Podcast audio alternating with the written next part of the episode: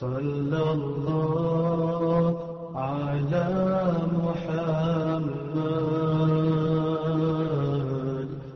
صلى الله عليه وسلم. صلى الله على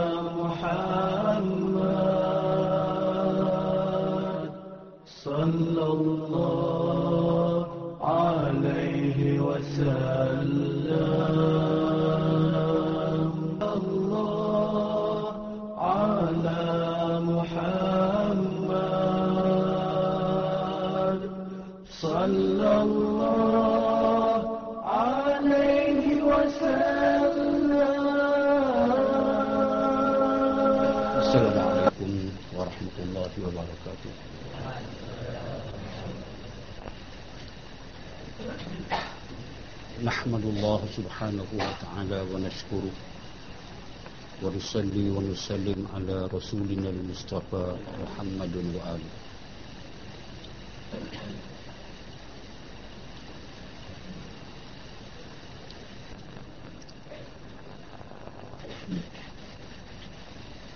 Eh, setiap kali saya terbaca ataupun membaca surah Al-Kafirun dalam Al-Quran. Khasnya dalam solat maghrib yang banyak kali Nabi membaca surah Al-Kafirun. Dan kebanyakan imam-imam di Malaysia khasnya memang banyak kali selalu membaca surah Al-Kafirun dalam sembahyang maghrib. Timbul tanda tanya dalam lintasan saya lah kenapa surah itu dibaca selalu? Sedangkan terlintas di hati saya adakah bolehkah berlaku kita nak sembah Tuhan agama lain dan bolehkah berlaku orang agama lain nak tumpang sembah Tuhan kita? Sebab penegasan Quran dalam Al-Kafirun itu jelas. Allah panggil qul ya ayyuhal kafirun katakan wahai Muhammad wahai orang-orang kafir La a'budu ma ta'budu Saya tidak akan sembah Tuhan yang kamu sembah Wala antum aku. Kamu pun Tidak boleh sembah Tuhan yang aku sembah. Diulang balik tu. Diulang lagi Taukid dia panggil Wala ana abidu ma'abatu. Tidak sekali-kali aku Kami orang Islam akan menyembah Tuhan yang kamu sembah. Wala antum Jangan pula kamu sembah Tuhan yang kami sembah. Lakum dinukum, kamu agama kamu dan kami agama kami. Nampak ketegasan, nampak macam satu mesej uh, Islam agama memang pada umumnya kita ber, boleh bertoleransi, boleh bertolak ansur. Tapi bukan dalam semua hal. Banyak yang boleh ada yang tak boleh. Yang ini tak boleh contohnya macam kita lah. Kita seorang peniaga seorang politician seorang korporat seorang academician seorang apa. Kita banyak benar kita betul ansur. Ada benar tak betul ansur? Yang menyentuh hal maruah hal peribadi jangan. Islam sama. Tapi rupanya berlaku. Seberapa besar berlaku di mana waktu Pope Benedict yang ke-16? Melawat Turki September baru lalu. Dia sengaja merancang untuk pergi melawat Turki dan nak masuk melawat masjid The Blue Mosque. Pada waktu sembahyang zuhur nak diadakan bila orang. Azan zuhur. Dia hormat azan. Imam nak semayang. Begitu dekat dia kami nak semayang. Dia hangguk. Dia nak semayang sama.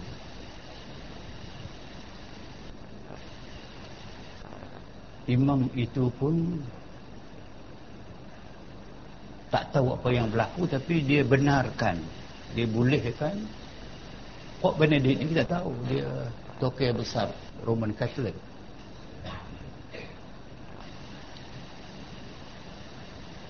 Dia duduk soft yang pertama. Belakang imam dikembar oleh dua penduduk imam. Free yang yang jadi imam mufti. Yang sama dia mufti mufti Turki bukan imam mufti. Mufti Turki mufti satu Turki. Mufti takbir dia takbir sampai habis semayang. Dia bukan Kristian biasa dia Pope Benedict.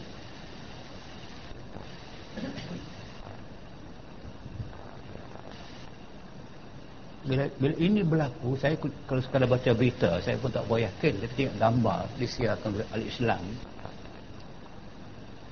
dengan kiamnya dengan dengan tawaduk. Cuma dia dia kiam kita kiam uh, tinggi kanan di atas dia kanan king di atas.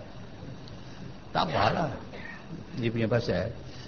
Tapi nampak sangat meletakkan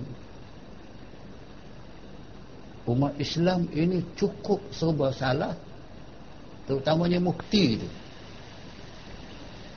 Nak kata lupa apa kita dah baca tiap-tiap maghrib jangan kamu sembah Tuhan yang kami sembah kami tak akan sembah Tuhan yang kamu sembah. Sekarang dia nak sembah Tuhan yang kita sembah. Nak larang pun tak boleh. Larang pun tak boleh. Nak larang dia nampak sangat Islam tidak toleransi. Orang lain boleh nak nak sembah Tuhan kita apa pasal dia, dia, dia punya hak lah sembah lah. Tapi tidak ayat kata wala antum abiduna ma'abud kamu jangan kamu tidak boleh sembah Tuhan kami sembah. Sebab lakum dinukum. Boleh adil dia berlaku gambar. Pertama keluar dalam Al Jazeera. Komen daripada komentar Al Jazeera tu agak berat sikit lah. Mengapa pop mengambil jalan itu mereka tak apalah masa, Paul sebelum dia masa dia pergi melawat apa ni di Palestin dia pergi tempat the Wailing Wall. The Wailing Wall. Bezanya masa Pop, Pop Paul dulu dia pergi di Palestin dia pergi ke Wailing Wall tempat orang Yahudi semua ibadat. Dia seorang sahaja pergi semayang macam Yahudi semayang tepi the Wailing Wall.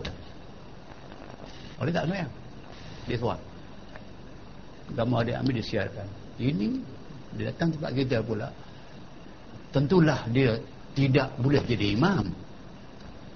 Saya memang takut kalau dia minta jadi imam lah. Haru biru. Haru biru tak apa. Biru haru yang kacau ni. Okey, saya saya lihat ini. Inilah di antara taktik-taktik halus kita dihina, dicela, dicerca. Orang semua tahu mengatakan bahawa kita tak boleh benar mereka semua Tuhan kita. Melawat masjid boleh. Semayang sorry. Pasal jelas. La a'bud ma ta'bud. Aku tak sembah Tuhan kamu semua. Kamu jangan jangan sembah Tuhan aku sembah. Kamu nak buat seorang, pergi seorang. Dia akan sembahyang sama kami. Dia sembahyang sama kami. Tunduk bangun sama kami. Kiap sama kita. Angkat sama kita. Tak kira apa dia baca lah. Perbuatan itu perbuatan menghina. Cukup menghina. Seolah-olahnya bagi orang yang menyetujuinya, apa salahnya? Kan kita tunjukkan Islam dia toleransi. Itu saya kata. Jangan sampai kepada hal Tuhan pun kita tolak ansur. Jangan sampai hal sembah Tuhan tidak tolak. Kalau itu pun tolak ansur, apa yang tak tolak ansur? lose kita ni sampai langsung tak ada apa benda. Nilai dia langsung pada ketika itu. Tapi dia berlaku ni satu demi satu yang kena ni. Dia berlaku dan gambar tu dia siarkan. Al-Islam pula siar. Muka depan pula dia saya tidak nampak satu kemuliaan itu satu kehinaan. Pasal kita membiarkan orang melanggar hukum Quran di hadapan kita dan kita macam meredai dia melanggar. Padahal Quran terkata dah wala antum kamu jangan. Jangan kamu sembah jangan kamu sembah. Tuhan yang kami sembah. Semua Tuhan semayang satu daripada kaedah kita. Maka tidak boleh semayang tapi dia berlaku dah. Tengah-tengah. Keparahan. Masyarakat Islam. Tinggal tak parah ke? Saddam Hussein. Jangan tidak kira lah apa yang dia buat. Tapi dia manusia. Dia Islam. Dia al-Sunnah wal-Jamaah dilaksanakan hukuman gantung pada pagi raya. Pagi raya hari raya kurban. Orang kurban binatang. Dia kurban orang pagi raya. Dan mana pernah saya tengok orang gantung hukuman gantung dibuat tengah rakyat ramai bukan rakyat ramai ni. Rakyat dunia semua tengok insan yang nama Saddam itu dia masuk tadi jeruk di tengkok dia. Dunia semua nampak. Ditarik. Dunia semua nampak. Nak menunjukkan sama ada. Nak abah kata hukum Islam itu cruel kejam zalim. Atau nak abah kata pemerintah Islam zalim dan ke semua zalim. Atau nak habar kata hukuman yang dilaksanakan ini tidak berlaku di Amerika. Dan mereka tidak ada hukum bunuh macam tu. Walaupun orang dulu, dulu di Hubbard Aswell pernah bunuh Kennedy dulu pun dia tidak dihukum bunuh. So dia gunakan media yang macam ini. Setiap satu demi satu demi satu demi satu dia menghina dia menghina dan sebagainya. Tapi adakah kita orang Islam adakah OIC membantah? Sebab hari ini OIC OIC so tak, tak, macam tak boleh bersuara tak boleh bertindak. Macam itu saya katakan kalau saya perasaan saya tak boleh macam gambar Pok Benedict sembah Islam tu dia menghina. Sebab dia bukan Islam. Dia tahu kita tak betul pada dia. Dia tahu semua yang kita main-main itu. Dia, dia tahu pun kita tahu dia orang. Tapi kenapa dia buat? Mengapa dia buat? Tak ada bantahan. Ya kita sia pula. Sebab saya kata ini di antara benda-benda yang musibah di dalaman kita kena. Dari luar kita kena. Bala bencana kita kena. Satu demi satu kena. Banjir tak habis lagi. Berita yang saya tengok tadi sekejap. Bulan cuaca hujan akan turun. Sepanjang minggu ni di sebelah utara pula Masuk utara tu Kelantan, Terengganu dan Pahang. Maksudnya Amaran dari Allah Ancaman dari Allah Dan penghinaan yang kita terima tu Satu. Demi satu demi satu Itu untuk menyedarkan. Kalau balak turun bukan untuk Untuk semata-mata kerana nak nak menyuka hati nak nak ceksa orang dah digunakan la'allakum tarji'un. Semoga kamu balik kepada Allah. La'allakum yadzakkarun moga mereka teringat kepada Allah. Sebanyak yang dikatakan demikian. So saya kata sebagai komen awal saya mengatakan bahawa itulah di antara sisipan-sisipan dalam kehidupan Islam dan Muslimin zaman mutaakhirin. Kita berhadapan dengan yang besar sekali dengan gejala kemurkaan Allah itu kepada umat dan kepada dunia. Semakin hari semakin garang dan semakin hari semakin hebat. Uh, dan bencana-bencana pun yang yang tidak pernah berlaku sebenarnya. Macam yang berlaku sekarang yang kita ada berlaku di Johor di Pahang memang tidak pernah berlaku macam tu. Macam berlaku yang di dekat Surabaya di Surabaya uh, berita keluar dalam, dalam The Sun. Tak, saya tak nampak dalam berita yang lain. Yang cerita kata bila korek pipe gas untuk dapatkan gas di antara dekat dengan eh, Sulawesi dekat dengan daripada Surabaya kan. Tiba yang keluarnya ialah lumpur. Keluar terus keluar keluar keluar keluar lumpur. Tenggelam rumah tenggelam, dah sampai ke landasan uh, kapal tumbang utama di antara Surabaya dengan Jakarta. Dah timbul dah. Mari di mana dia? Bukan keluar gas bukan keluar air bukan keluar minyak keluar lumpur kelebuk kalau di, kalau, kalau dia keluar di Kuala Lumpur. Tak apa. Memang dia Kuala Lumpur. Yang dia keluar. Bukan di Kuala Lumpur di, di, Surabaya. Tak pernah berlaku dan dan bukan sedikit. Dan mai di mana ni sampai? Daripada bulan Mei kan? Mei, Jun, Julai, Ogos, September, Oktober, November, Disember 8 bulan keluar. Tak bonti-bonti lumpur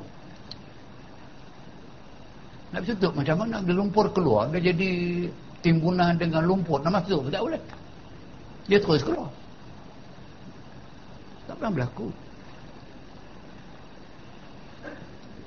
Kita melihat itu semua sebagai contoh-contoh yang saya nampak itu.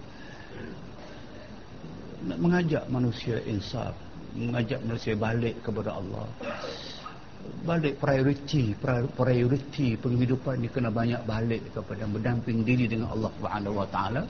Yang salah satu daripada pendampingan kepada Allah yang kita belajar ni nak menghalusi hal-hal tentang sembahyang tentang salat yang uh, kuliah yang lepas kita sampai kepada uh, bacaan-bacaan ataupun wirid-wirid yang yang biasa dibaca selepas sembahyang tak baca pun tak apa dia sunat.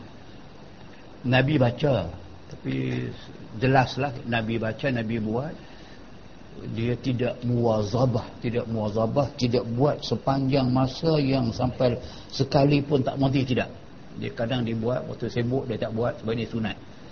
Tapi yang kita buat yang khasnya yang Malaysia orang Malaysia orang Tenggara Asia khasnya yang kita baca lepas sembahyang itu boleh katakan kebanyakan ada contoh dalam ini. Daripada mula kita baca sampai halaman 20 sampai yang minggu sudah itu minggu sudah memang terbanyaklah bacaan-bacaan. Ini contoh sahaja makna dia apa sahaja yang nama dia wirid. Wirid itu asalnya maknanya apa yang warid apa yang datang kepada kita daripada sunnah Nabi, sahabat dan dan orang-orang yang dapat dipegang ilmu mereka orang yang siqah yang pentingnya ibadat tidak habis dengan assalamualaikum warahmatullah. Tak habis dekat tu. Lepas tu banyak yang boleh kita baca, baca Quran ke, baca zikir ke, baca tahmid ke, tasbih ke, baca ayat Quran ke, ini ada contoh kita boleh. So pada sambungan pada malam ini di Uh, dia nak terangkan sedikit bagaimana caranya untuk kita memelihara menjaga salat. Meninggikan nilai kualiti achievement dalam masa kita menunaikan salat. Disebut dan demikian lagi setengah daripada orang memeliharakan salat sembahyang dan yang mendirikan baginya ia mengekalkan dan menyungguhkan atas mengerjakannya. Kedua poin. Satu kekal semayang maknanya tidak ada yang kita tinggal. Mengekalkan semayang tidak ada semayang tidak ada salat yang kita tinggal dengan sengaja. Tidak menafikan ke kelemahan kita kelalaian kita ada yang tertinggal tertidur tertinggal letih sakit uh, buat operation sebagainya. Ada sebab itu sebagai insan biasa tu kita tertinggal. Tapi yang pentingnya kita kekal semayang kalau tertinggal wajib diqadakkan segera. Semayang yang tinggal wajib qada segera. Maknanya kalau boleh qada ni maknanya kalau boleh kalau tertinggal asa tadi itu datang. Qada segera kalau boleh qada sebelum semayang maghrib itu boleh qada dah. Kalau tak qada sebelum pun tak apa boleh qada selepas daripada kita sembahyang maghrib. Wajib kita tidak sembahyang sunat. Mesti diutamakan yang wajib daripada yang sunat. Kena qada dulu so qada sembahyang ini ulama bersemua pakat dia dia kata yajibu al qada wa al fawri. Dia wajib qada dengan serta merta. Maksud serta merta secepat yang mungkin kena qada Melainkan kalau, kalau kita tertinggal semayang tu tak lama 20 tahun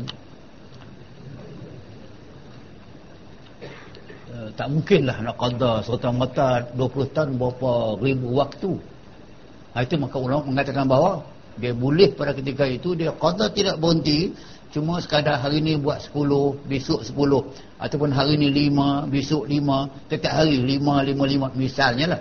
Itu pun al-fawri juga tapi dia boleh melambatkan kerana dia tak mungkin boleh mengqadakkan yang 10 tahun tinggal. Tapi yang nama qada wajib qada tidak ada pandangan tidak ada pendapat dalam mazhab-mazhab fiqh yang muktabar yang mengatakan tidak payah qada anda buka kitab mana pun mazhab mana mazhab fiqh yang muktabar yang dapat orang pakai semua kata wajib qada pegang yang tu. Pegang. Kita khas syafi'i kita wajib qada kena qada dan bukan kekal saja dan menyungguhkan atas mengejarkannya. Makna kena buat sungguh-sungguh tu dia menyungguhkan itu kita tidak boleh buat main-main kena buat secara serius. Kena bagi berat ambil, ambil berat. Semayang tu kena ambil berat. Dia keutamaan. Tengok macam Al-Luha Asy'arani. Seorang ulama besar Al-Luha Asy'arani. Dalam kitab dia Al-Mizan kitab besar. Oh, seorang yang terkenal lah, ulama besar dia dalam kitab Al-Mizan dia sebut bukan dalam kitab Al-Minan Al-Kubra sorry kitab Al-Minan Al-Kubra dia menyebut saya bersyukur kepada Allah Subhanahu wa taala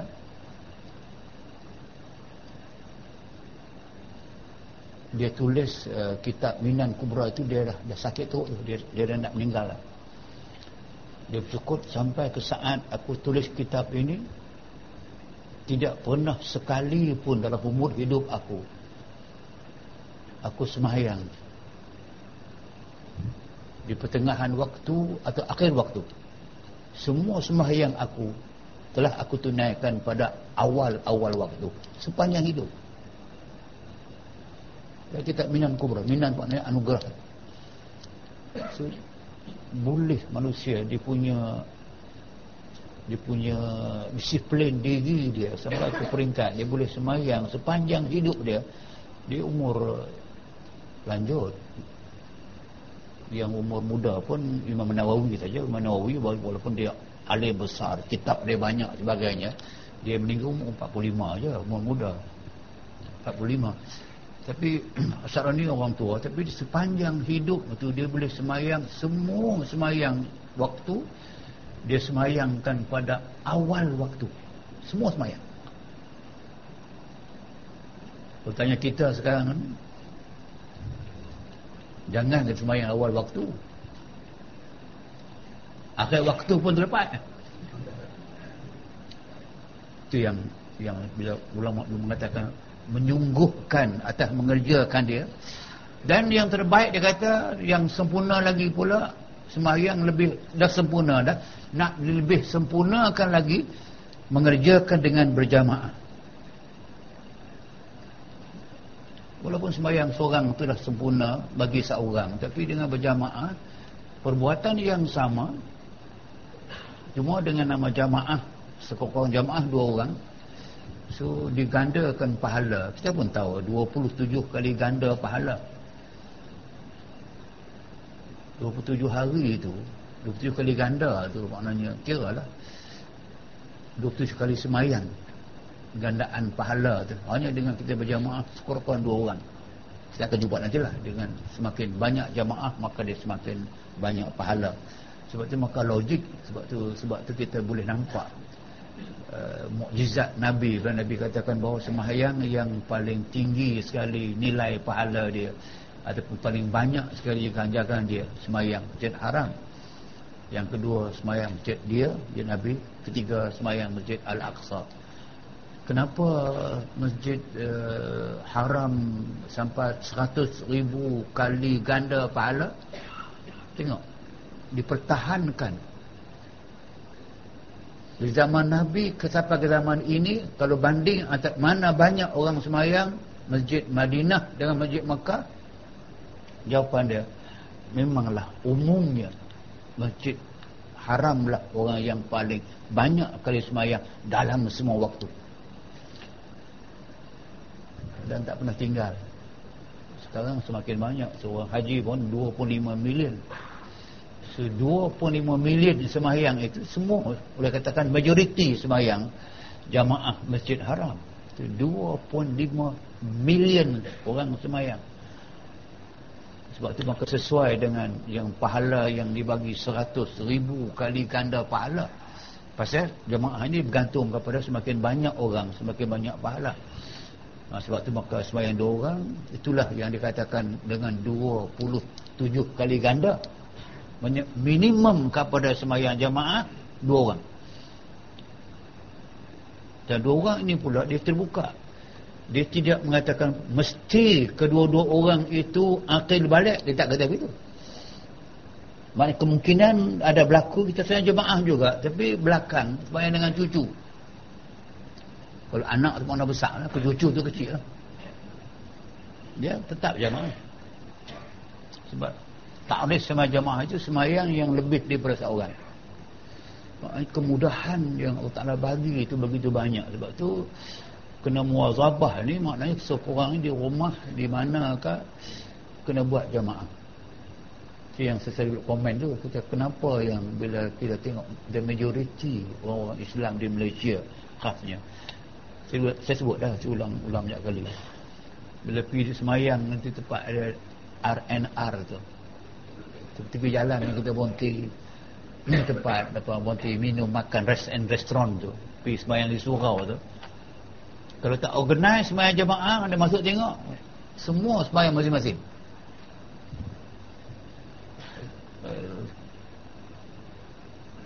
Tiga pagi sudah saya pergi Langkawi tu Padahal semayang di Golden Lounge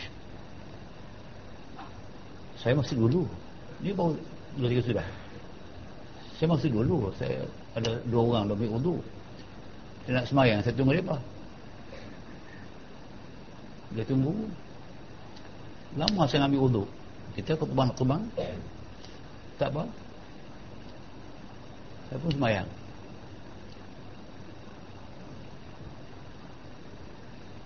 Datang seorang dengar belakang. Allah Akbar. Saya Alhamdulillah ada orang jamaah untung aku ini rokok dia tak rokok. Akhirnya rupanya seorang semayang sebelah kanan saya sebelah belakang seorang kiri saya dua semayang masing-masing. Saya di depan. Dia tak ikut. Saya bagi salam. Tak apa. Bagi salam.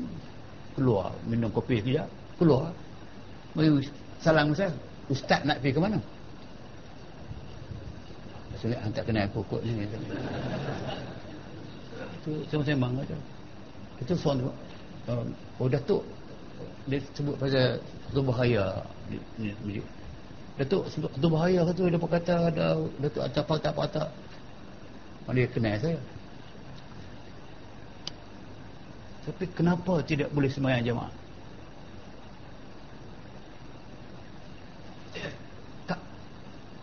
tak takkan orang tu tak tahu mengatakan semayang jemaah ini lebih baik semayang seorang pahala 27 kali ganda. Takkan tak tahu. Aku tak tahu semayang apa-apa tak, bukan salah dia. Itu trend tak tahu pasal apa. Kejahilan ke ataupun kan apa tak. Apa masalah? Kalau kalau kalau kalau kalau ke semua tu tak tak mau orang jadi imam. Dia masih sembahyang seorang-seorang tak apalah. Tapi saya di depan. Saya duduk tempat imam tu dah di belakang takbir Allah Akbar. Tapi tak kita ikut kecewa pun ada kesihan pun ada. Rugi. Rugi kau ini mengejutkan dengan berjamaah. Kerana bahawa seorang yang sembahyang berjamaah itu lebih atas semayang seorang dirinya dengan 27 darjat ataupun pangkat ataupun pahala. Ini kita dah ulang selalu ni sudah ulang selalu dalam bagi insentif selalu dan sebagainya masih ini masalah. Nak kata sekolah tak ajar sekolah ajar. Nak kata tak ada maklumat kadang-kadang masjid baca khutbah sebut. Tapi nak kena mungkin kena buat kajian ke? Kenapa orang masih tidak mau cari peluang semua jemaah? Kes majmah ini dalam kitab fiqh yang lain sampai dia menyebut. Kitab fiqh menyebut selalunya kalau kita semayang jadi imam memang ada makmum dah di belakang kita ni. Terdengar seorang batuk di belakang selama wudu yang kita yakin dia nak semayang. Kita dekat yang terakhir dah dia sunat imam itu yang takhirkan memanjangkan. Boleh tunggu tu. Tunggu dah. Sampai dia masuk. Dalam rokok tu. Sebab rokok ni rukun panjang. Tidak tidak, kita rukun pendek. Kita belajar dah. Rokok dalam rukun, dalam rukun yang panjang boleh tunggu. Sunat tunggu dia. Ni kalau tunggu dia teruk-teruk dia main Allah Akbar dia rokok dulu depan kita eh, maknanya kena kena nak cari kenapa dia tidak mau pahala yang lebih perbuatan yang sama tak tahu pasal apa mesti jawapan mutalalah seperti barang yang datang pada hadis. Hadis kata begitu. Maka orang yang memudahkan dengan orang yang memudahkan dengan laba ini orang memudahkan dapat untung ini dia mudah saja dapat untung ni laba untung. Dibangsakan laba pada agama. So, ini suatu kerja yang memberi keuntungan pada agama dia agama maksud dia pada amalan keagamaan dia semakin kita mendapat untung pada agama semakin maknanya semakin banyak dapat pahala. Semakin berguna kita semakin committed kita dengan agama. Sebab tu semakin banyak pahala dapat semakin baik. Tak ada sebab orang tak nak pahala. Tak ada sebab. Orang nak pahala. Jika nak pahala mengapa tak buat? Ha, tu yang saya kata nak perlu jawapan yang masalah lain lagi ukhrawi ini untung akhirat. Padahal tiada payah menghasilkan dia. Apa payah sangat macam saya sebut tadi tu. Ada di rumah kita pun kalau kita nak semayang tunggu sekejap isteri sedang masak tak apa. Saya tunggu 15 minit bagi dia selesai kita semayang sekali.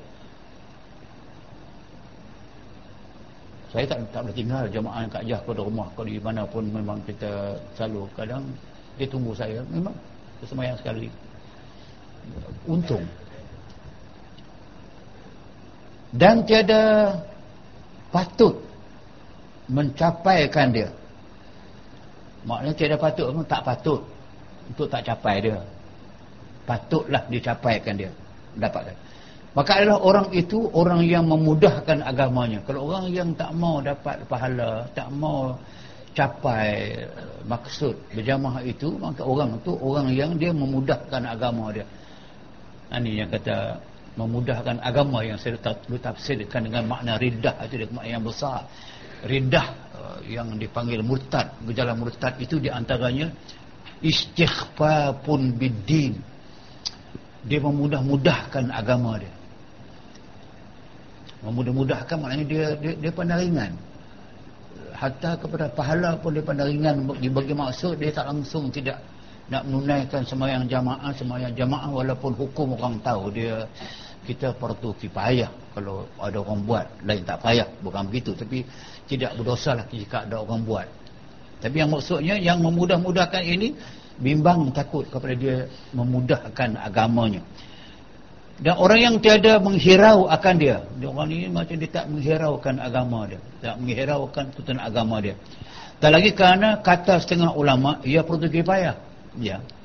Setengah mengatakan perlu kipayah setengah mengatakan bukan perlu kipayah dia menyempurnakan pahala. Di perang akan orang yang meninggalkan dia. Di sebuah kampung ke semua sekali. Seorang pun tidak mau semayang jamaah mereka meninggalkan pertugi payah. Yang tinggal pertugi payah itu boleh imam pemerintah memerangi mereka. Dan lagi pula kerana membaharakan mazhab yang mengatakan orang yang berjiran masjid tiada harus semayang mereka dalam masjid jamaah. Maksudnya ada ada hadis yang mengatakan la solata man bijaril masjid illa fil masjid maksudnya tidak sempurna pahala semayang bagi orang yang berjiran dengan masjid melainkan di masjid. Tadilah maksudnya pahala yang sepatutnya dapat 27 dia semayang seorang dapat satu sahaja. So memanglah solat tidak sempurna pahala yang sepatutnya dapat maka dia tak dapat. Sebab tu dia katakan bahawa maka semayang jamaah di, di mana pun sebagai satu daripada tuntutan hukum yang patut dipenuhi. Kata setengah ulama membandingkan membandingkan semua yang berjamaah itu seperti air air yang banyak. Tiada men, menajiskan dia kedatangan najis. Mereka berubah rasanya. Uh, tengok dia punya bandingan dia punya analogi. Semua jamaah ini ulama menganalogikan dia dengan air. Air sedikit dengan air banyak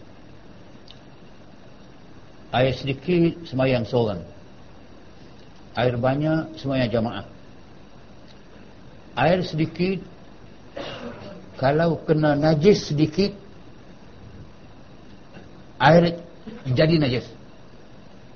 Air setimba air satu tong yang kurang dua kolak terkena najis sedikit tak berubah warna tak berubah bau tak berubah rasa tapi hukum dia ke semua najis.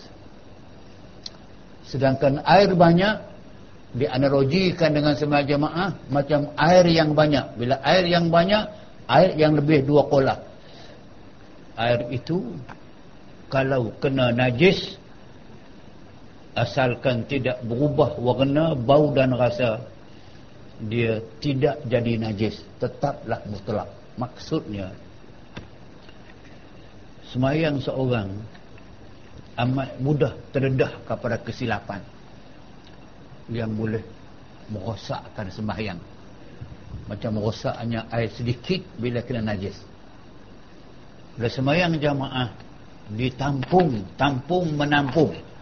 Contoh tampung menampung dia semayang orang masbuk dia tak sempat baca fatihah habis. Dia baca satu ayat sahaja bismillahirrahmanirrahim. Dia tunduk rokok sama dengan imam maka dia dapat rekaat itu. Walaupun jelas dia kekurangan. Tak baca fatihah habis. Tak apa. Itu yang dikatakan dibandingkan sama dengan air yang banyak. Kekurangan sedikit ditampung dan sah semayang itu mana tertampung semayang dia. Itu punya halusi satu analogi satu contoh dia kata. Itu dia cakap kedatangan najis melainkan berubah rasanya atau warnanya atau baunya. Nah, itu najis lah. Air banyak mana pun air satu perigi pun kalau masuk bangkai berubah uh, warna berubah bau sebagai memang najis walaupun lebih dua kola. Kita cakap ni air yang lebih dua kola air perigi jatuh tikus seekor tak apa. Boleh ambil sembahyang boleh mandi wajib. Air lebih dua kolah jatuh lembu seekor mampu dalam tu. Tapi air tidak bau tidak tidak berubah warna tak bau rasa. Tak apa dia tetap mutlak. Hukumnya begitu. Nak minum? Cari air, air, air lain lah. Air itu dah tidak kotor tidak najis itu cerita lain. Ada kuman cerita lain. Tapi sebelum boleh tak mau tak mau begitulah. Tak mau berlaku demikian okey. Bersalahan air yang sedikit jadi najis dengan tertangan najis. Sebut tadi dah. Jikalau tiada berubah rasanya atau baunya sekalipun. Itu kita faham dah. Dan demikian lagi ini pun puan baru. Demikian lagi syaitan kuat atas ia atas orang yang sembahyang sendirinya. Itu. Tiada kuat ia atas orang yang sembahyang berjamaah makna dia gangguan syaitan ke atas orang yang sembahyang seorang lebih kuat, lebih mudah dipengaruhi daripada orang yang sembahyang berjamaah. Bukti dia mudah. Kalau sembahyang seorang selalu kita terlupa dan was-was lalu terlupa rakaat uh, bilang rakaat kita lupa kadang uh, baca kunut kita lupa kadang saya awal kita lupa. Dalam sembahyang dah lupa tu kena buat macam mana ni? Nak patah balik ke nak pakai nak cut dulu kah? Itu yang akhirnya sujud sahwi. Kalau dalam sembahyang jamaah apa nak wah-wah eh? kita makmum. Imam biasanya jarang lupa jaga. Biasanya lah kena lupa pun orang belakang tegur. Orang belakang tak sibuk lah. Sebab tu kan orang belakang tak tak timur dah. Aku lupa tahiyat tak timur lupa rekaat tak timur dah. Pasal imam dah buat segala-galanya. So lebih tenang hati. So syaitan dia masuk. Bila ada peluang untuk menimbulkan syak menimbulkan waham menimbulkan tidak yakin. Ha, itu itu kerja syaitan. Dia katakan min syarril waswasil khanat dia waswas sepanjang semayang itu masa yang cukup cukup cukup uh, terbuka ruang orang semayang seorang untuk dia hasut. Jamaah payah sikit itu yang dimaksudkan. Dan lagi orang yang semayang sendiri itu tiada disuruh melainkan barang yang diakalkan dia. Tuan jemaah itu disuruh disuratkan baginya semayang sempurna jika tiada diakalkan. Maksud dia sama ada kita gunakan akal ataupun tidak. Memang kita nampak sangat secara logiknya.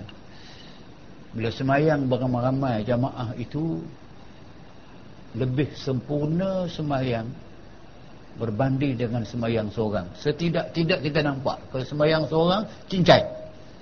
Baca cincai sap-sap soy eh, rokok lebih kurang pakaian lagi teruk. Kalau seorang kadang-kadang tu cukup dengan kain saja ya. Wah jenis kain yang dia tinggal itu pun kain bulat tu. Bukan lepas gitu langkah keluar pakai seluar pergi pejabat balik buang seluar pula langkah masuk balik tu.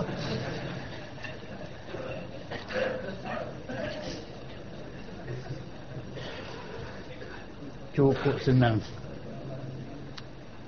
tu, tu kita nampak tu, tu, tu, kalau kita akal pun kita nampak memang. Nak pergi semayang surau pergi semayang masjid ke semayang jemaah di rumah dengan isteri pun. Takkan kalau saya semayang jemaah di rumah kat ajah belakang saya saya tak pakai baju. Walaupun isteri kita. Tak pernah saya buat kerja lagu tu. Tapi saudara kena mengaku kalau kalau semayang seorang tu yang saya kata sampai ke pangkat kain tu pun nak nak dicari balik kampung. Kain bulat gitu seminggu. Ada mesyuarat di luar mana ada pergi ke Iran ke pergi mana tu. Balik seminggu kain bulat lagi ha, elok ok sebab tu segi akal kita terima. Semahyang jamaah itu dia lebih sempurna. Pakai pakaian pun sempurna kadang-kadang tu lagi, lagi jemaah yang sempurna lagi uh, dalam jemaah kita ada azan kita sekurang-kurang iqamah tapi semayang seorang ni memang tetap kena mengaku lah kadang-kadang tak ramai pun Milik semayang. Allahu Akbar. Tu eh. Pasal apa? Allah kamat sunat aja. Ha, seorang boleh buat. Tapi kalau dah jamaah, ada. Kita ada ikramah, ada doa. Hatta lepas semayang pun, kita nampak. Kalau semayang seorang, Assalamualaikum warahmatullahi Kita bangun. Tapi kalau jamaah, tak ada lah kita ni kalau melipat orang semayang jemaah walaupun boleh buat lepas semayang bukan mesti uh, nak wirid dulu baca doa pendek ke tapi dalam, dalam jamaah kita buat Mak, nak confirm mengatakan bahawa kalau kita gunakan akal kita memang semayang jamaah itu banyak sangat fadilat dia dan kelebihan dia. Dan lagi semayang jemaah itu tali yang disuruh kita berpegang dengan dia. Yang dalam firman Allah Taala wa'tasimu bihablillah jami'a berpegang kamu sekaliannya dengan tali Allah. So dia, dia balik kepada hujah itu. Maknanya hujah jami'ah tu wa'tasimu hendaklah kamu berpegang teguh. Berpegang tu senang cakapnya beramal sepenuhnya. Kalau pegang saja tak beramal apa? Waqtasimu tu terjemah berpegang tu maksud beramallah kamu bihablillah dengan agama Allah. Kali Allah ialah agama Allah, beramallah kamu dengan ajaran-ajaran dalam agama Allah, agama Islam. Jami'an ada dua makna. Jami'an bermakna kesemua sekali yang dituntut. Satu. Yang kedua, jami'an maknanya beramai-ramai jamaah itu makna ramai semayang jamaah semayang ramai kalau jami'an juga dia ramai bila ramai itu ada makna je atas semayang jamaah itu menafsirkan bagi tuntutan wa'tasimu bihablil jami'ah berpegang kamu beramallah kamu sekaliannya dengan tali Allah agama Allah maka tiap-tiap orang yang lalai akan dia itu sungguhnya sangatlah besar ia lupa akan masalah agamanya Ha? Dia pergi situ. Dia pergi orang yang lalai tidak melakukan demikian itu dia lupa maslahat kebaikan agamanya. Dan sedikit gemar ia daripada menyungguhkan pekerjaan akhirat. Ya, orang itu orang yang tidak gemar untuk melakukan pekerjaan dapat pahala di akhirat. Semua sekali yang dituntut. Satu. Yang kedua, jami'an maknanya beramai-ramai. Jamaah itu makna ramai semayang jamaah semayang ramai kalau jami'an juga dia ramai bila ramai itu ada makna je atas semayang jamaah itu menafsirkan bagi tuntutan wa'tasimu yahblah jami'an berpegang kamu beramallah kamu sekaliannya dengan tali Allah agama Allah. Maka tiap-tiap orang yang lalai akan dia itu sungguhnya sangatlah besar. Ia lupa akan masalah agamanya. Ha? dia pergi situ. Dia pergi orang yang lalai tidak melakukan demikian itu dia lupa maslahat kebaikan agamanya. Dan sedikit gemar ia daripada menyungguhkan pekerjaan akhirat. Ya, orang itu orang yang tidak gemar untuk melakukan pekerjaan dapat pahala di akhirat sebab ini akan balik kepada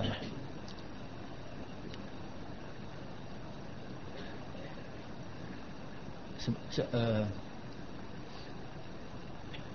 dalam kehidupan dunia ni memang kita boleh terasa boleh kita rasa boleh kita kerja kuat untuk uh, faedah duniawi kita agama kita lah anak isteri kita sebab dengan dengan kita nampak laba untung yang kita dapat daripada kerja kita buat. Tak kira apa kerja saudara lah. Maka kita semakin semakin sonok bekerja semakin usaha semakin masa semakin panjang semakin lama makin bersungguh-sungguh makin perah otak pasal kita nampak keuntungan duniawi. Kita, kita nampak dengan wang ringgit yang masuk uh, dapat gerak keuntungan tiap tahun bertambah bertambah tambah. Tahun ni uh, untung sebelum cukai sekian banyak. Uh, tahun depan untung sebelum cukai makin banyak. So, kita nampak yang itu maka kita terpaksa kita gunakan sepenuh tenaga bagi mendapat faedah itu kan kita nampak. Tapi kalau kita nampak juga bahawa laba di akhirat bila kita buat sesuatu yang mendatangkan laba keuntungan di akhirat kita nampak kita seronok kerana dia telah terkumpul dan nak kumpul lagi nak banyak lagi macam yang kita tuntut dunia. Tapi masalahnya yang kita yang orang yang lalai akhirat ni bahawa dia bila sampai ke peringkat dia tuntut dunia tuntut dunia nak banyak seronok betul lah. Tapi sampai lupa kepada akhirat lupa kepada sembahyang sembahyang yang asas pun lupa.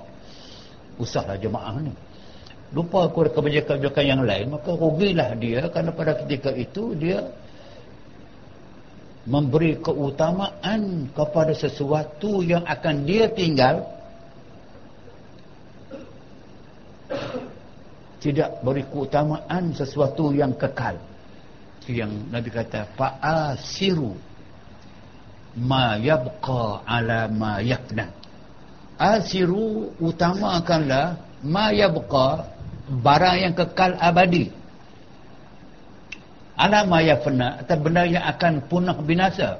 Atau benda akan punah akan hilang daripada kita satu masa kelak. Itu pun bukan kalau kalau yang kita tinggal itu memberi manfaat kepada kita. Lepas mati sebelum mati tak apa. Tapi yang kadang yang kita tinggal itu dia mendatang bala kepada kita. Satu yang beratnya bala kepada kita dengan tinggal harta kalau waris kita menggunakan harta itu untuk merosakkan diri mereka. Kalau harta digunakan untuk melalaikan Allah Subhanahu Wa Taala atau berbunuh-bunuhan anak beranak kerana merebut harta pusaka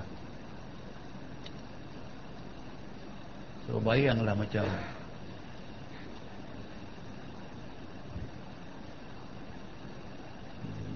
Kisah macam kawan saya yang sebab sekarang menderita kerana Kata pusaka tu lah Dia murid kita murid dari sifat Dia buka dari dia. Kerana sikit gaduh pasal Kata pusaka Adik jemput abang pergi ke rumah dia Selesaikan. Aku selesaikan malam ni juga. Main rumah aku malam. ni abang pergi koma bagi salam buka pintu. Buka pintu saja abang tengah-tengah pintu tu. Satu timba kampung cuka getak. Dia simbah muka.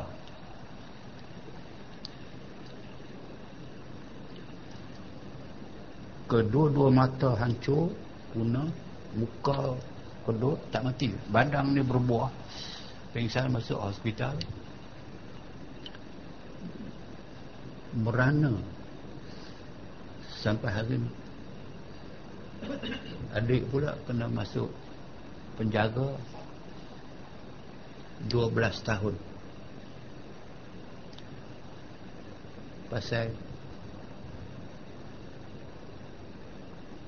berebut harta pusaka So maknanya adakah bapa dalam kubur mendapat kebaikan putus silaturahim adik dengan abang dengan keluarga pecah dua. So, saya tu saya kata. Ini yafna ni. Dia binasa. Asiru yang utama tu yang nak katakan wal baqiyatus salihat khairun inda rabbika thawaban wa khairun amala. Wal baqiyat yang baki as-salihat yang paling baik. Apa yang baki yang paling baik? Dalam tafsiran yang baki kepada kita yang paling baik yang paling rendah sekali. Subhanallah. Walhamdulillah. Wala ilaha illallah akbar menyebut demikian itu itu dia tinggal dia baki kepada kita meninggalkan kepada kita as-salihat. Cukup baik bagi kamu. Khairun inda rabbik. Itu lebih baik bagimu kepada Tuhanmu. Wa khairun amala. Sebaik-baik yang kamu berangan-angan dan bercita-cita. Maknanya pahala Kerana itulah maka orang-orang dahulu, orang zaman awalan dululah macam yang Quran sebutkan. والسابقون السابقون أولئك المقربون في جنات النعيم Orang-orang dahulu ni yang kena faham mereka Inilah yang utama dalam kehidupan Inilah yang paling besar masa untuk di mereka kejar Kejar apa? Kejar pahala ni Kejar kerja ukrawi Kejar kerja yang sedikit, pahala yang banyak Kejar benda yang kita buat yang sama Tapi kena buat pahala banyak As-sabiqun maka belum lomba melakukan itu. As-sabiqun orang yang berlomba-lomba yang tidak lepas peluang. Melakukan yang sebut tadi itu. Ulaikal muqarrabun. Orang itulah orang yang dimasukkan dalam gulungan yang hampir dengan Allah Subhanahu wa taala. Muqarrabun. Daripada takwa datang muqarrab. Orang yang hampir orang okey apa jadi jika sampai kepada ulaikal muqarrabun fi jannatin na'im. Allah bagi janji kepada mereka dah kamu kalian yang buat demikian akan ditempatkan dalam surga-surga yang penuh dengan nikmat. Maknanya jannat dalam surga-surga. Mengapa dikatakan surga-surga padahal satu surga pun cukup sangat dah? Tak apalah Surga nombor tujuh pun tak apalah. Kawan saya kata, kaki lima. Kaki lima tak apa Ustaz. Nak masuk kaki lima surga. Tak apa. Maksudnya, di dunia pun mereka mendapat surga. Surga dunia, kerahmatan Allah, kenikmatan Allah yang diberikan kepada hambanya, itu juga merupakan satu surga terhindar daripada bencana balak. Satu nikmat. Setiap kali kita melihat balak cuba lihat kita Alhamdulillah. Ni masih lagi 40 ribu orang ni yang di pusat-pusat pemindahan tak balik daripada sebelum raya sampai, sampai sekarang. Belum balik. Cuba bayangkan susahan kita siapa yang kena? Rumah saya saya kata payah banjir rumah saya kalau rumah saya banjir. Dah. Kita teringat. Teringat. Bukan teringat. Teringat kita kata. Teringat kita berada dalam suatu suasana keadaan kemurkaan Allah yang yang yang merata. Cuma rahman Allah itu dia tak turun ke semua sekaligus. Tang ini tang ini tang ini besok lusa kita pula mungkin. Tapi akan tunggu. So, okay. kesemua ini akan kita tinggalkan. Fa'athiru kita kena beri keutamaan ma yabqa barang yang kekal abadi bersama kita. Apa dia? Pahala. Orang tak boleh ambil. Harta harta bank boleh ambil. Kita mati pun bank boleh ambil. Boleh tabiat lagi dan sebagainya. Tapi kalau pahala tak tu jabqa alam ayah kena atas benda yang akan binasa daripada kita. Apa saja yang saya, saya miliki ini semuanya akan binasa. Okey.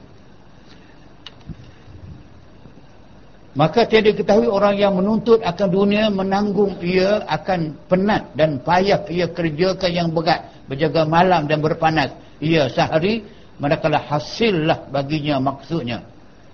Suku sejemput daripada labanya percaya lupa ia daripada menanggungkan akan payah maksud dia untuk mendapat kerja dunia pun bukan senang. Untuk mendapat kemudahan dunia pun bukan senang.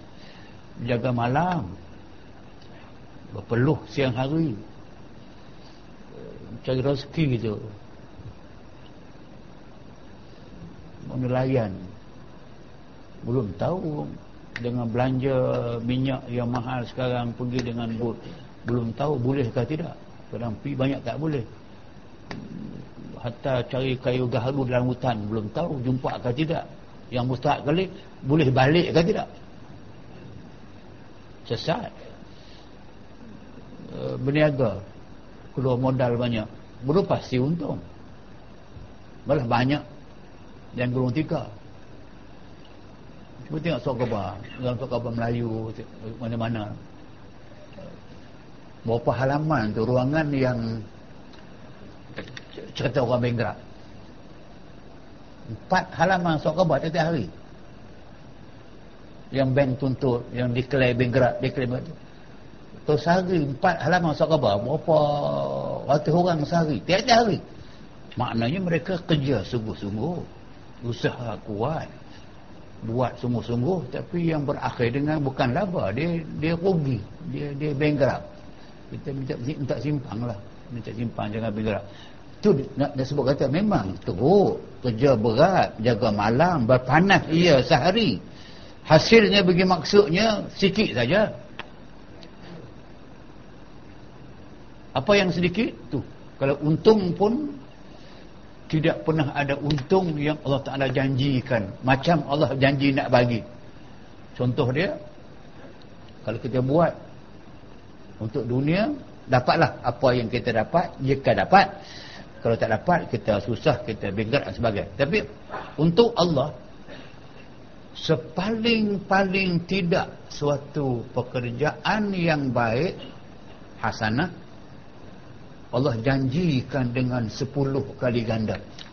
Dengan ayat man jaa bil hasanati falahu asyru amsalihah buat suatu kebajikan yang mendatangkan pahala buat kerana Allah.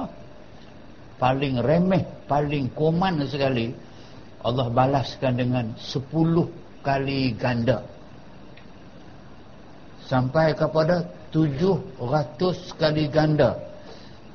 Satu ringgit yang kita belanjakan di jalan kebajikan kerana Allah. Derma ke bagi bantuan fakir miskin ke bagi orang uh, mangsa banjir ke bagi tabung khairat uh, buat uh, masjid dan sebagainya. Dijanjikan seperti satu biji tanaman yang kamu tanam dia tumbuh. Ha, itu dia, dia investment. Dia tumbuh tujuh tangkai satu tangkai ada seratus biji. Maknanya satu kal, satu yang kita buat kata kalau wang seringgit Allah janjikan sampai balasan tujuh ratus kali ganda. Sampai kepada seribu kali ganda. Apa dia? Macam semayang masjid Nabawi. Satu semayang sampai kepada tu seribu kali ganda. Sampai kepada seratus ribu kali ganda tadi. Semayang masjid haram. Maknanya korang langsung tidak ada. Yang ada pun untung dan untung dan labanya banyak. Bank rakyat paling banyak pun 15% 15 itu pun bukan semua orang dapat. Besar dah tu.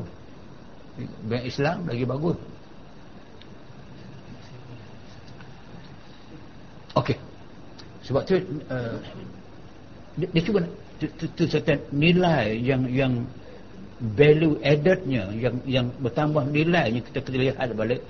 Se, pembentangan yang ulama dulu buat dalam konteks semayang pun dia pergi sampai ke situ. Nak nak timbulkan satu motivasi bahawa kita diminta gemar melakukan kerja yang mendatangkan laba. Daripada menanggungkan akan payah-payah yang dimud dan dimudahkan segala yang payah-payah dan dan membilangkan barang yang tercapai daripada laba uh, dunia yang pani itu akan tuannya yang amat besar. Maksud dia taklah laba dunia laba yang akan panah. Pani panah yang akan binasa. Laba dunia laba yang akan binasa.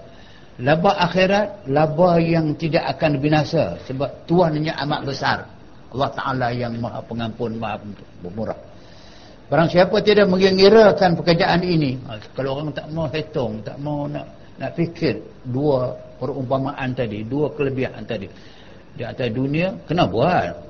Jangan tinggallah dunia yang semua teruskan. Tapi jangan sampai lupa habuan yang di akhirat ni. Jangan jangan lupa. Dia katakan uh, siapa yang tak mau tak mau kira pekerjaan tak mau bilang ini dan membilangkan barang yang tercapai di laba dunia yang pernah itu akan tu dan siapa tidak mengira ke pekerjaan ini bagi dirinya dia akan rugilah dengan berkira dengan melihat balik ini keuntungan satu motivasi kepada kita untuk buat lebih. Buat dah. Untuk buat lebih bagi kepentingan kita di akhirat. Adalah ia daripada Allah dibilangkan daripada orang yang munafik. Kalau jika tidak buat demikian tidak perhati tidak kira tak mau ambil berat kepada apa yang Allah janjikan di akhirat sampai kepada Tok Syekh kita mengatakan dia seorang yang munafik. Bagi maksud bagi maksud. So kalau kita kita kita mengaku mengatakan bahawa mana lebih baik di antara kita mendapat kenikmatan dunia tapi kita hilang akhirat kita dapat akhirat hilang dunia. Kita kata kita mau biar dapat akhirat. Hilang dunia tak apa. Tapi yang kita nak kalau boleh dunia kita dapat akhirat dapat. Tapi kalau orang yang kira dunia sahaja sebab lupa kepada akhirat tak mau ambil peluang tak mau berkira. Ha, itu dia katakan munafik tu. Lidah kita kata nak akhirat tapi kita beramal bukan akhirat. Itulah mesej dia melainkan nyata ada padanya daripada uzur yang mengharuskan meninggalkan berjamaah.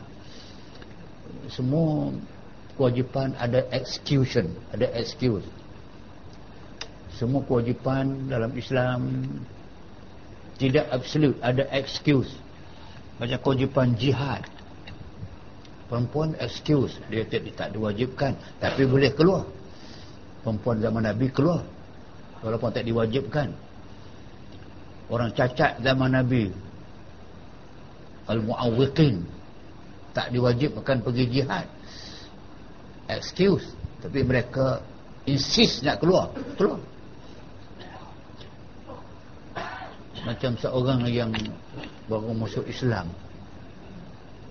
Orang Islam yang yang faham Islam dia wajib berjihad. Tapi orang yang baru Islam dia tidak wajib berjihad kerana dia belum melakukan pekerjaan-pekerjaan yang asas. Dia pun tak faham mengapa berjihad ni. Dia, dia tolak daripada iman. Tapi berlaku walaupun dia excuse seorang orang Islam zaman Nabi di Madinah menjelang peperangan Uhud. Menjelang perang Uhud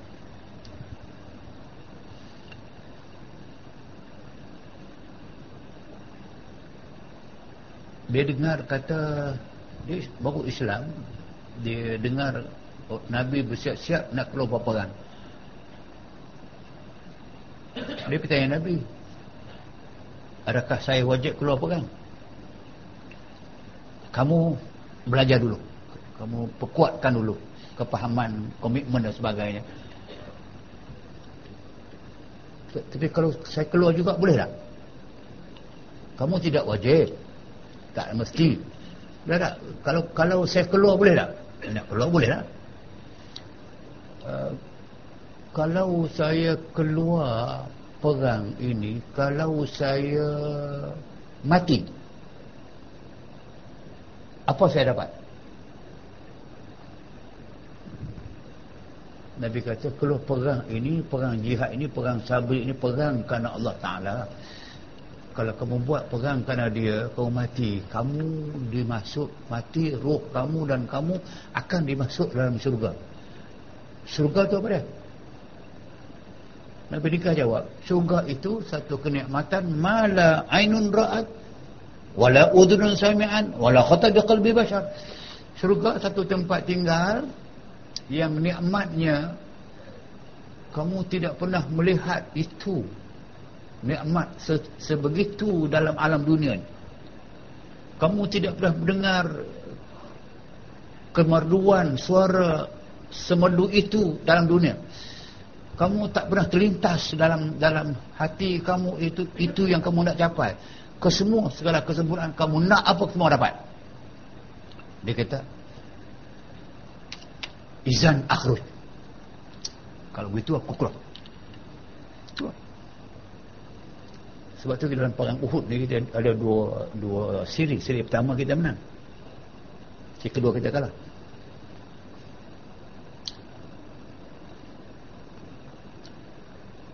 Dia keluar pergi. Dia hati dia bulat. Pergi perang. Round yang pertama. Selesai kita menang Nabi tengok-tengok-tengok orang yang beberapa orang yang meninggal awal tu tu tak banyak. Pergi awal ke kedua kita banyak meninggal. Berjumpa dengan dia.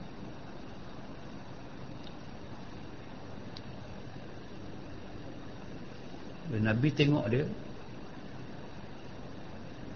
Nabi tunduk. Dikatakan Nabi telah kucup dari dia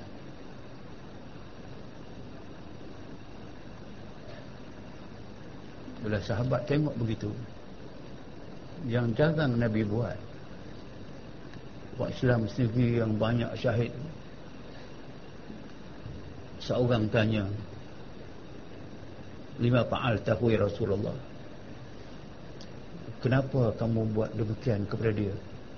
Walful Nabi kata aku ternampak dia sahaja Allah nampakkan aku terus daripada darah dia yang mula menitik di tanah tadi roh dia keluar bersama dia ketika sini roh dia keluar tu roh dia berada dalam syurga yang penuh dengan kenikmatan. So, aku aku cium dia itu roh dia berada dalam syurga. Ini orang yang benar dalam cita-cita dia Islam baru sangat je. Tapi dia benar diri dia sampai dia mati ruh dia dah masuk syurga yang selepas perang itu dalam satu peperangan peperangan khaybar eh, tentera musuh tidak sebanyak tentera kita. Tapi kita kalah juga pangkat pertama Allah turunkan. Nak cerita seorang lagi pula orang yang baru Islam juga. Minta nak keluar tadi juga. Nabi tak bagi pada mulanya. Akhirnya Nabi bagi dia keluar perang. Sama lebih kurang eh, senario. Keluar perang. Habis perang khaybar kita menang. Apa kita menang khaybar? Nabi membahagi-bahagikan harta rampasan perang bagi. Panggil si fulan bagi bagi-bagi sampai ke dia. Ni orang orang yang baru Islam tadi ni yang keluar sama senario dia. Kalau aku keluar perang ni kalau aku mati aku dapat apa? Dapat syurga. Sampai ke dia dia bagi. Dia tanya Nabi wali mahada ya Rasulullah? Ni untuk apa? Dia kata ini wa'lamu annama ghanimtum. Ketahuilah apa yang kau dapat. Ghanimah itu dapat Allah ada untuk kebajikan. Nabi ada dan bagi orang yang berperang. Kamu orang yang berperang kau dapat bahagian. Dia kata lam akhruj li hadha. Akhruj li uqtal hahuna wa adkhul jannah. Saya dalam kepala saya saya keluar perang tadi ni bukan saya nampak semua ni saya tak masuk langsung dalam kepala saya. Lepas menang perang ni dapat ah, dapat rampasan perang saya tak nampak. Yang saya nampak pun biar ditikam di sini. Biar musuh tikam dalam lubang kong ni. Biar saya mati. Masuk syurga. Nabi kata kalau kamu nak tanazul kamu tak ambil apa? Dia kata nak aku nak ditikam sini dia beralih itu. dia beralih dari Nabi itu bagi ruang ke orang lain berjalan tu. Kan sistem ketika kan orang ada yang mati belum dikebumikan dan sebagainya. Ada musuh ada orang kafir yang dia buat-buat mati. Rumah darah belakang dia dia mati. Dia nak panah Nabi. Tak jauh. Dia panah Nabi itu kawan tu beralih. Tup kena sini panah tu kena. Sini macam sembelih. Jatuh. Nabi panggul syahid. Nabi keluarkan dia kata Nabi kata sadaqa hadha hayyan wa mayitan fa sadaqahu Allah insan ini ini walaupun baru masuk Islam sadaqah hayyan dia masuk itu dia benar. Dia bukan nak bermuka-muka. Dia masuk kerana Allah. Dia keluar perang ini pun dia benar. Dia nak mati sungguh dia akan mati ni. Fasaddaqahullah. Allah benarkan apa dia nak. Ditikam di sini. Mati. Nabi kata wahwa ma'i fil jannah. Dia akan bersama aku dalam syurga itu yang saya kata orang yang benar luar dalam itu yang terhindar daripada munafik ini sama begitu. Walaupun baru Islam tapi kebulatan tu. Allah tunai. Cash. Cash. Itu yang saya kata menjadi rangsangan kepada sahabat-sahabat. Tapi tengoklah Khalid berangan-angan berdoa nak minta mati syahid dalam perang setiap hari masuk pergi perang eh, kalau kita kata musuh tak kuat musuh lembek musuh lepot lepot tak lepot Khalid susah hati kalau dia keluar perang tengok musuh ramai hebat-hebat badan dia cukup sonok pasal dia nak mati syahid tak ada perang yang dekat dekat serta ini. Dia Islam tahun 7 Hijriah. Zaman buka Mekah awal dia kafir. Tak Islam saja, ke semua perang dia hadir. Akhirnya dia sakit di rumah dia di atas tempat tidur dia. Dia tahu dia nak mati. Dia menangis depan isteri, anak-anak, kawan-kawan dan jiran-jiran ke semua. Ya, kenapa kau menangis wahai Khalid? Dia kata Allah tidak tunai permintaan aku. Tapi aku tidak kecewa. Kerana aku reda Apa aku minta? Aku minta supaya aku mati dalam perang syahid. Lam yabqa fi badani qadra shibrin illa baina ta'nati rumhin wa haddi saifin atau kamakal dia buka badan dia. Ha, tengok badan aku. Tidak ada satu inci pun yang tidak ada parut luka dalam perang. Ada depan belakang. Tak ada. Kesemua parut. Wahai anal an tapi aku sekarang akan meninggalkan alam yang fana ini. Aku akan menemui Allah Subhanahu wa taala atas hamparan aku di rumah aku. Menghadap kiblat syahadat meninggal. Tapi bukan maknanya dia tak masuk syurga. Tapi dia seronok kalau boleh. Mati dalam perang syahid tu kalau boleh. Tapi itulah dia kata. Yang kawan tadi itu tak nak parut pun. Tapi Allah pilih dia ada begitu ada sebab. Dia ini memanglah Khalid masuk syurga.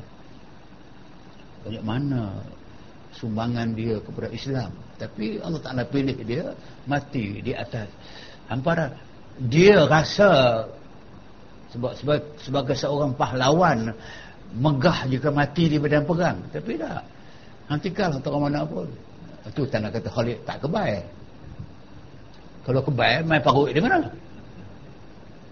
Main kita banyak nama kebal. Punya mengarut. Okey, kerana itulah maka dikatakan nyata ada padanya daripada uzur yang mengharuskan meninggalkan berjamaah pada maslahat pada agamanya atau kepada dunianya. Ya, kesibukan dan sebagainya, kesakitan bertinggal. Uh, yang mengatakan uh, pada uh, dunianya kaul yang mengatakan wajib ambil akan seorang semahyang bersama pada rumahnya bagi orang yang mengatakan dia wajib itu bagi yang mengatakan wajib dia kena berusaha untuk mendapatkan sekurang-kurang seorang di rumahnya semayang supaya sejahtera daripada dosanya kaul yang mengatakan wajib. Atau lepas makruh. Tuan-tuannya dia lepas bukan yang makruh. Supaya mencapai dengan pahala jamaah. Dan hasillah jemaah itu imam dan satu makmum. Jika dengan anaknya atau isterinya atau kendaknya uh, gundik.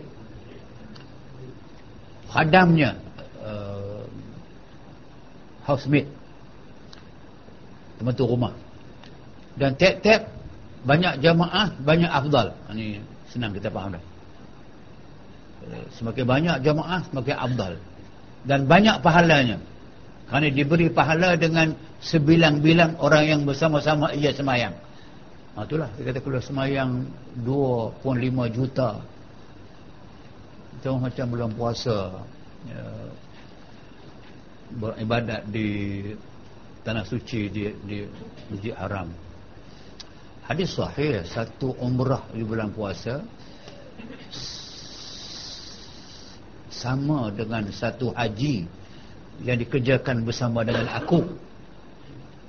Bukan haji biasa ni satu umrah pada bulan Ramadan ta'dilu hajjatan ma'i ta'dilu bersamaan dengan. Hajjatan ma'i haji yang dikerjakan bersama dengan aku. So Nabi jadi mutawif. Kita jadi jamaah buat haji ikut Nabi. So pahala itu hadis sahih, hadis sahih.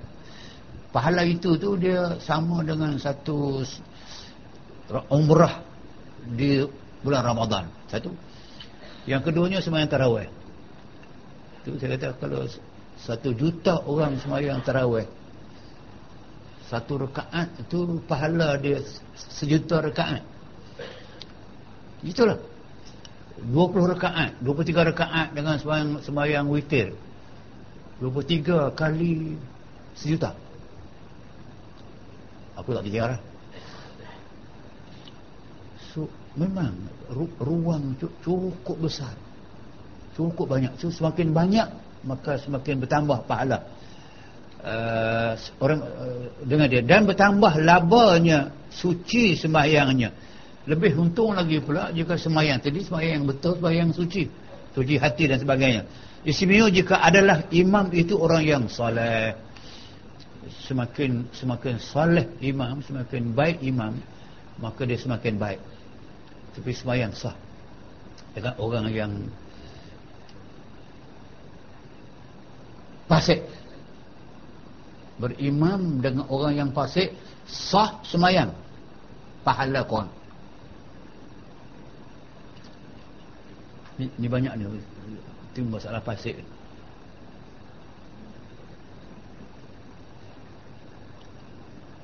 Yalah, oh, sebut tak elok tapi kadang nak mengaji sebut. Kadang orang tahu tu imam tu dia suka main nama ekor. Apa tak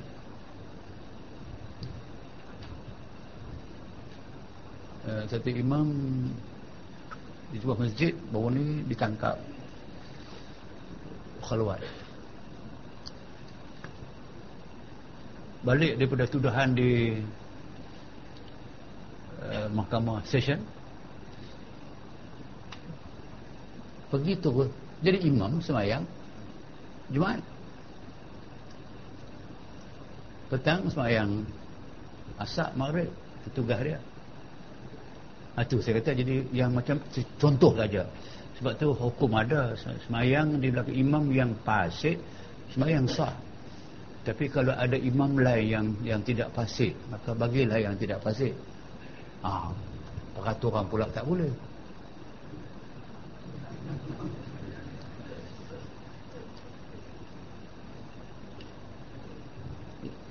Saya tak boleh jadi imam di Perlis. Kalau saya balik Perlis hari Jumaat, semayang nanti imam kena datang maaf dia minta maaf siapa siapa Ustaz minta maaf Ustaz. Seperti Ustaz baca khutbah ni. Kata apa begitu bagi saya baca. Jangan Ustaz. Mampu saya. Dia tak boleh ada arahan. Imam tak boleh.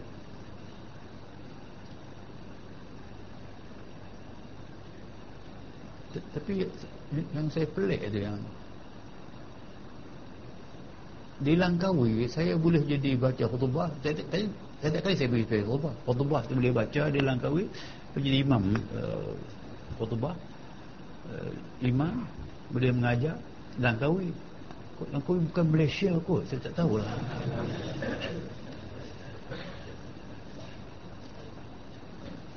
Anur tak apalah masjid kita ni.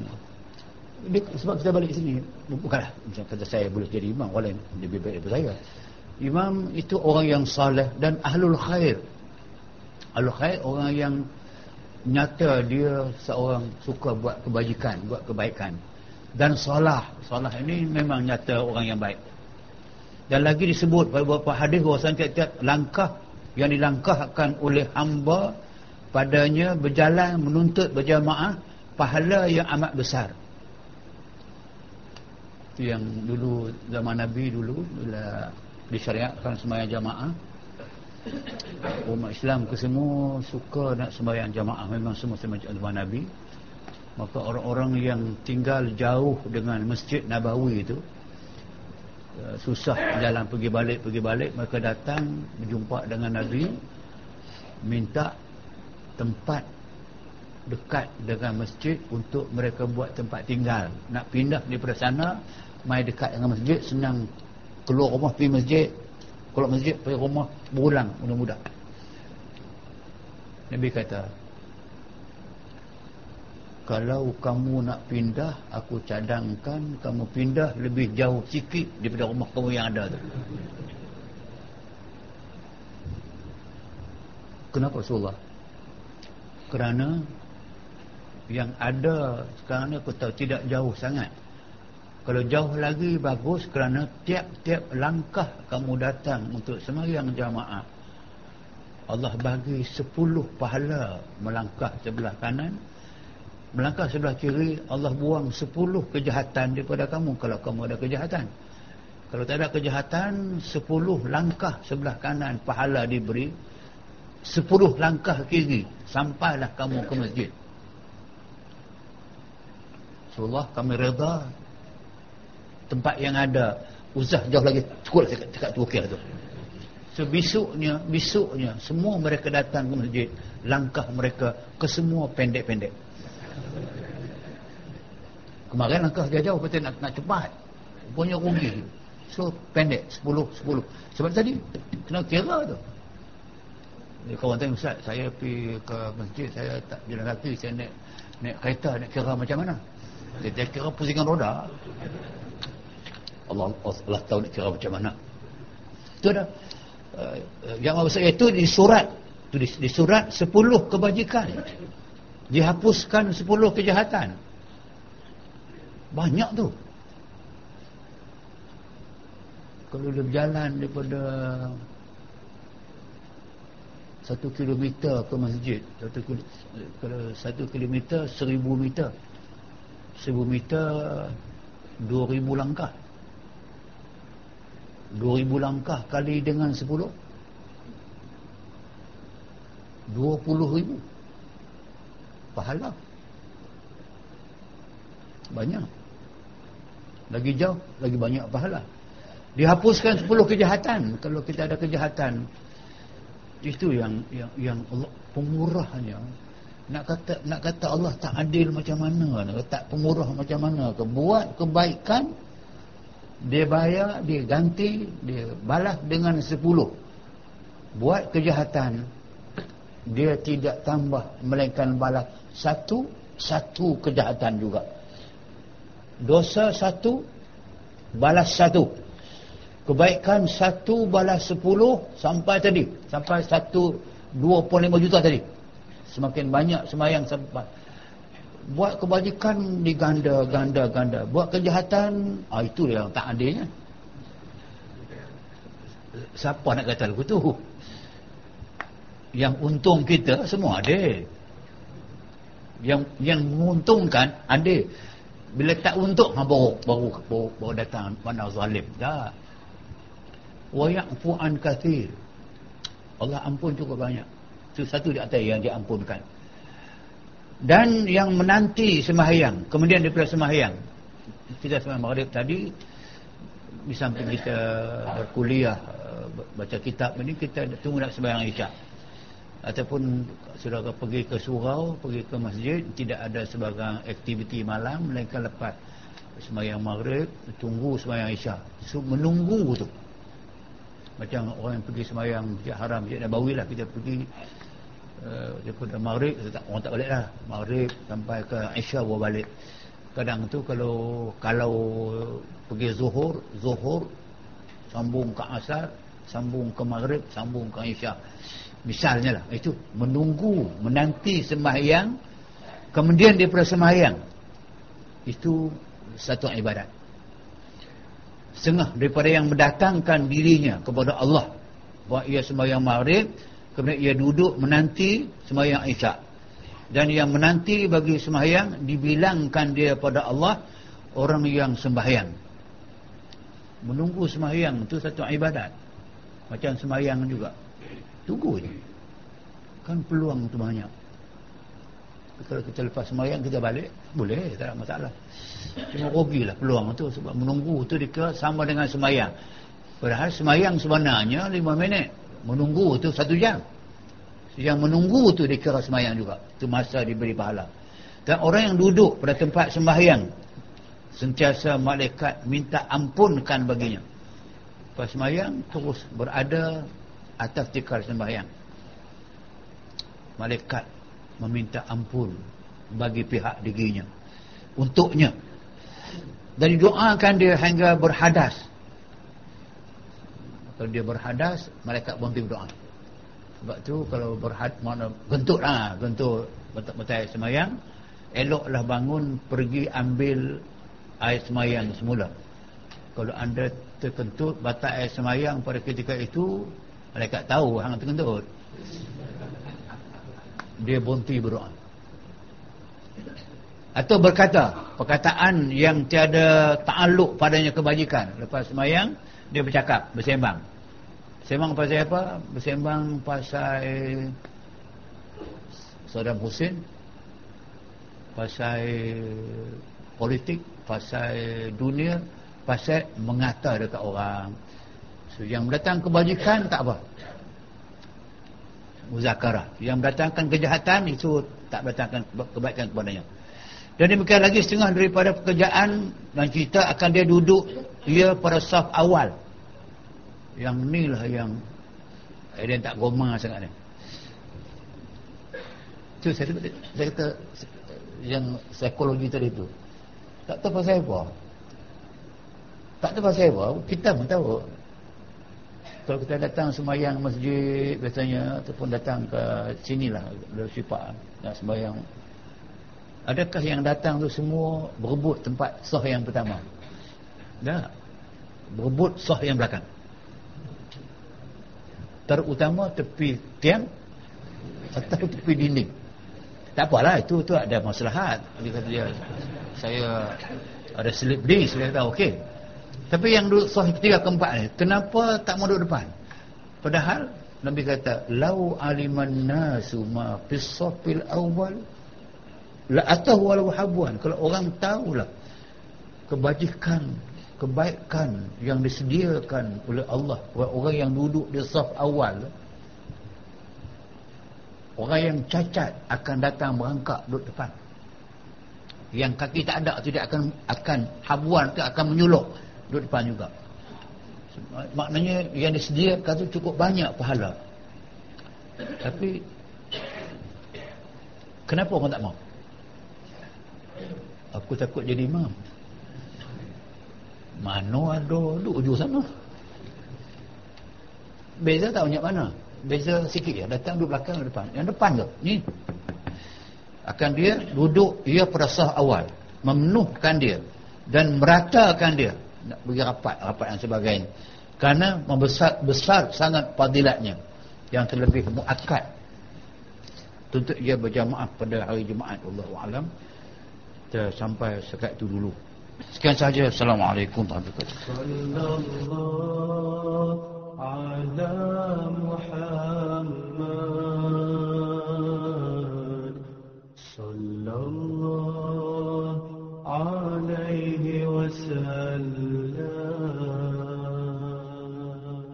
Sallallahu ala muhammad صلى الله عليه وسلم.